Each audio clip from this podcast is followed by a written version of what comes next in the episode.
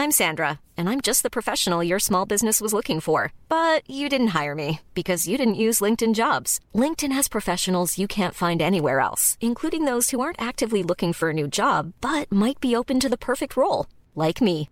In a given month, over 70% of LinkedIn users don't visit other leading job sites. So if you're not looking on LinkedIn, you'll miss out on great candidates like Sandra. Start hiring professionals like a professional. Post your free job on linkedin.com/spoken today.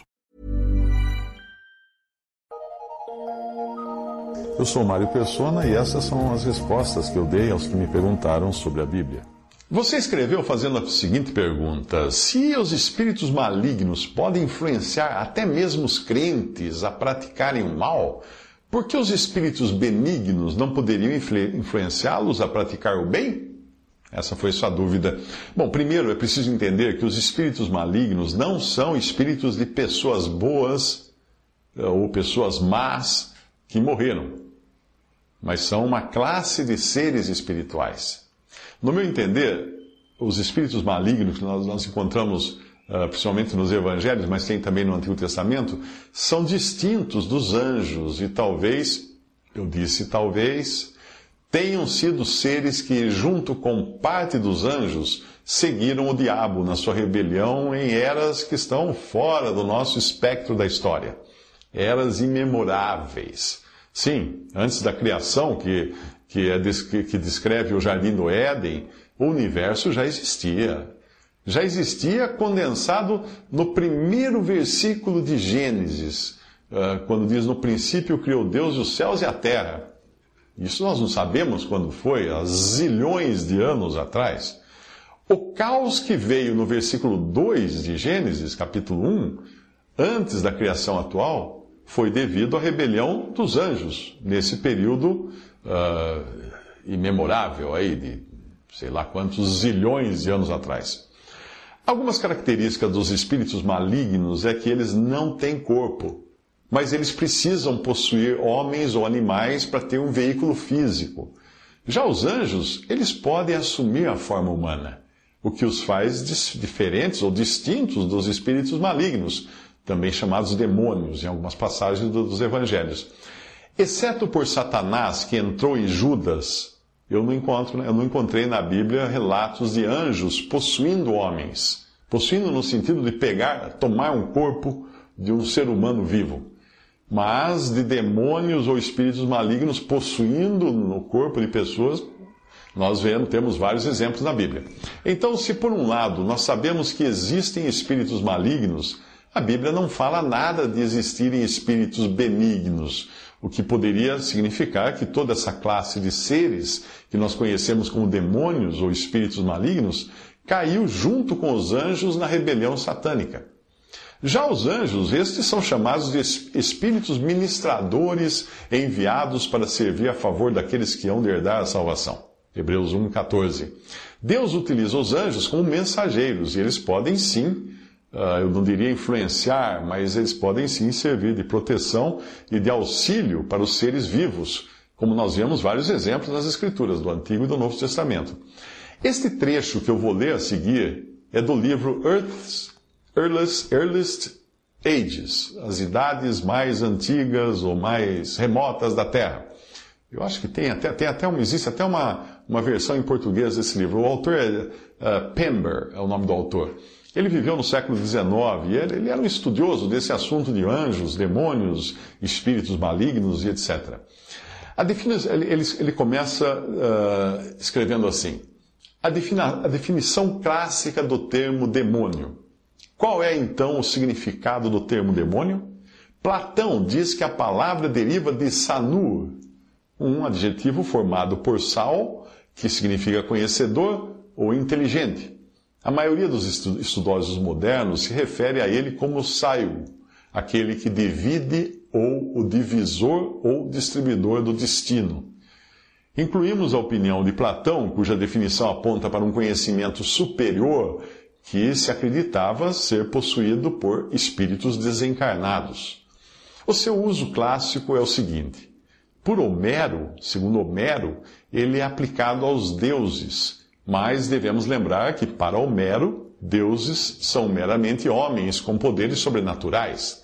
Foi só mais tarde que o termo seria utilizado para uma classe intermediária e inferior de divindades.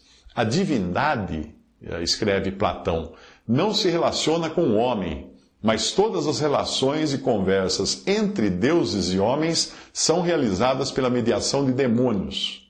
E aí Platão continua explicando que o demônio é um intérprete e portador entre homens e deuses e dos deuses para os homens, das orações e sacrifícios de um e das injunções e recompensas pelos sacrifícios do outro.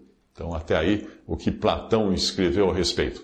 Se perguntarmos de onde vieram esses demônios, nos será dito que eles são os espíritos dos homens de uma idade áurea, atuando como divindades tutelares heróis canonizados, bem similares tanto em suas origens como funções aos santos do romanismo.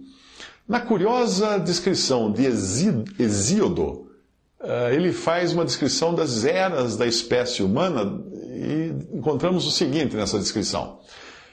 Antes de qualquer coisa, os imortais que possuem as mansões do Olimpo formavam uma raça dourada de homens bem articulados no falar esses viveram no tempo de Cronos, quando este governava nos céus. Como deuses, eles viviam com seus corações sem preocupações, separados e totalmente livres das lutas e labutas. Nem a miserável velhice os ameaça, mas são sempre fortes nas mãos e nos pés, regozijam-se em prazeres festivos, longe do alcance de todos os males, e morrem como se fossem vencidos pelo sono. A eles pertenciam todas as bênçãos. Espontaneamente o solo frutífero produziria colheitas grandes e abundantes, e assim ocuparam suas terras cultivadas em paz e tranquilidade, com muitos bens, sendo ricos em rebanhos e queridos para os deuses benditos. Mas depois que aquela terra sepultou essa geração, eles de fato, pelos conselhos do poderoso Zeus, tornaram-se demônios bondosos, assombrando a terra, sendo guardiões de homens mortais. Esses, penso eu, que viviam envoltos em névoa e indo de um lado para outro na terra, observam tanto as decisões da justiça quanto as obras más e são dispensadores de riquezas. Tal é a prerrogativa uh, real deles. Então, até aí ele citando esse, esse texto antigo. Ora, se nos lembrarmos que, de acordo com o ensino bíblico, os deuses pagãos eram realmente anjos maus e demônios que inspiravam oráculos e recebiam adoração, compreenderemos facilmente que aí a idade de ouro de que os antigos bardos cantavam tão animadamente não era uma reminiscência do paraíso, mas sim dos tempos daquele mundo anterior quando o poder de Satanás ainda estava intacto. Uma mudança na dinastia celestial, ou seja, a expulsão de Cronos, ou Saturno, como é chamado também, é sempre mencionada como tendo dado, tendo dado um fim a essa era de alegria sem igual. Tampouco precisamos nos surpreender com a boa influência atribuída por Hesíodo aos demônios pois em um poema pagão só podemos esperar aprender o que o príncipe deste mundo pode escolher dizer, e não devemos nos surpreender de ele elogiar os seus próprios agentes. Tais então são os demônios dos escritores clássicos gregos. Nem parece haver qualquer razão para mudar o significado do termo no Novo Testamento. Acaso não poderiam esses demônios ser os espíritos daqueles que pisaram nesta terra na carne antes da ruína descrita no segundo versículo de Gênesis 1? Daqueles que na época daquela grande destruição foram desencarnados por Deus e ainda permaneceram sob o poder de seu líder, com cujo pecado concordaram para finalmente compartilhar de seu destino. Certamente um dos fatos registrados parece confirmar tal teoria, pois nós lemos que os demônios estão continuamente se apoderando dos corpos dos homens e se esforçando para usá-los como seus. Acaso essa propensão não poderia indicar uma inquietação errante, resultante de um sentimento de incompletude?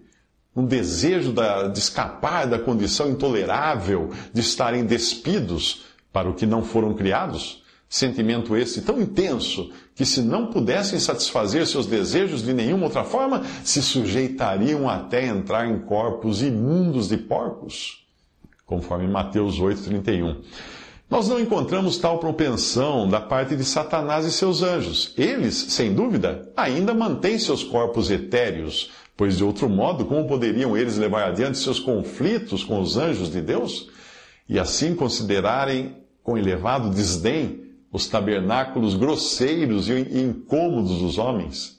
Eles podem, de fato, entrar em estruturas humanas, não contudo por serem inclinados a isso, mas somente quando tal curso fosse absolutamente necessário para o avanço de alguma grande conspiração do mal. Assim, no Novo Testamento, os assuntos espirituais de Satanás são claramente divididos em duas classes, e não seria difícil provar uma distinção similar no Velho Testamento. Tais anjos, como os príncipes da Pérsia e da Grécia, pertenceriam naturalmente à primeira classe, enquanto os espíritos familiares e provavelmente também os Shedim, Seirim, Lilith, Sim e Lim seriam idênticos aos demônios. Mas aqui surge naturalmente uma questão. Se uma raça pré-adâmica realmente existiu na Terra, na carne, por que nós não encontramos algumas indicações dela entre os restos fósseis? Certamente nenhum osso humano foi ainda detectado em rochas primitivas, embora se algum for descoberto no futuro, não precisamos achar nisso qualquer contradição com as Escrituras. Todavia, a ausência nos estratos que abrigam fósseis de qualquer vestígio de uma raça pré-adâmica não é um obstáculo real para a visão que adotamos, pois ignoramos completamente as condições de vida naquele mundo primitivo que pode não ter sido, e na verdade provavelmente não era, como o nosso mundo. Pois Adão foi criado depois, e aparentemente, como veremos a seguir, isso ocorreu por uma falha anterior. Por isso, pode ser que a morte não tenha tocado naqueles homens primitivos até a sua destruição final. E que o estado decadente e moribundo dos reinos animal e vegetal fossem um aviso constante para eles antes que seus olhos vissem a ira que finalmente os alcançaria, a não ser que se arrependessem.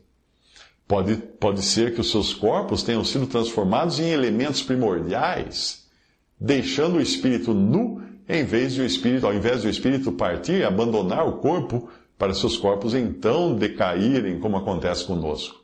Pode ser que eles tenham sido feridos com alguma praga consumidora do Senhor que mudou sua beleza em massas irreconhecíveis de corrupção.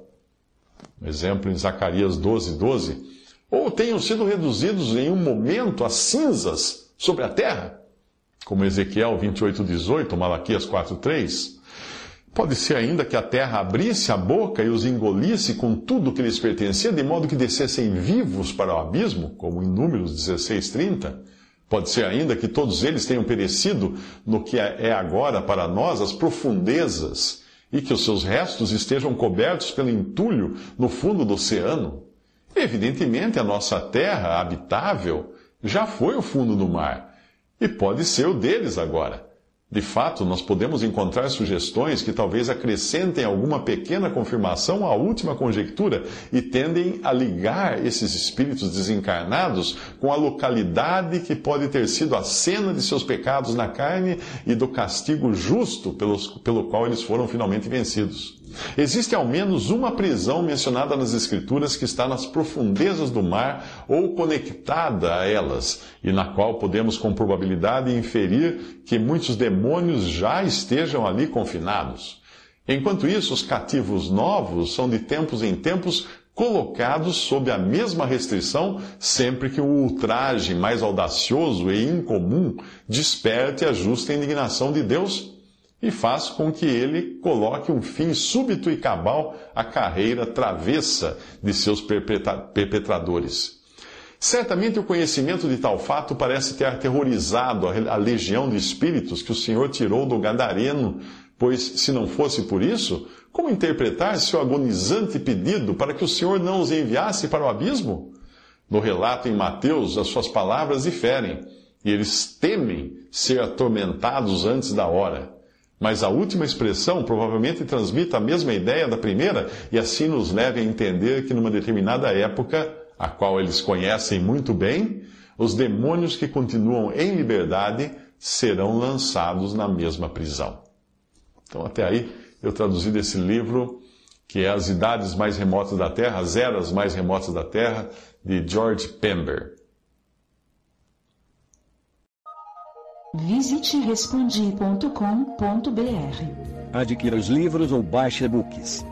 Visite 3minutos.net. Baixe o aplicativo.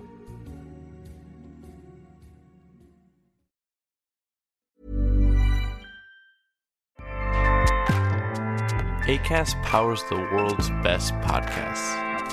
Here's a show that we recommend.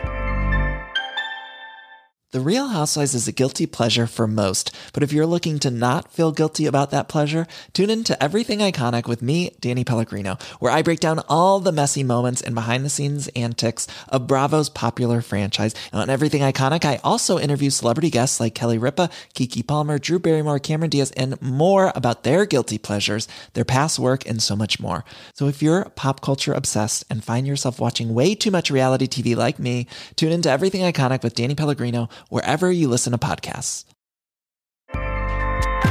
ACAST helps creators launch, grow, and monetize their podcasts everywhere. ACAST.com.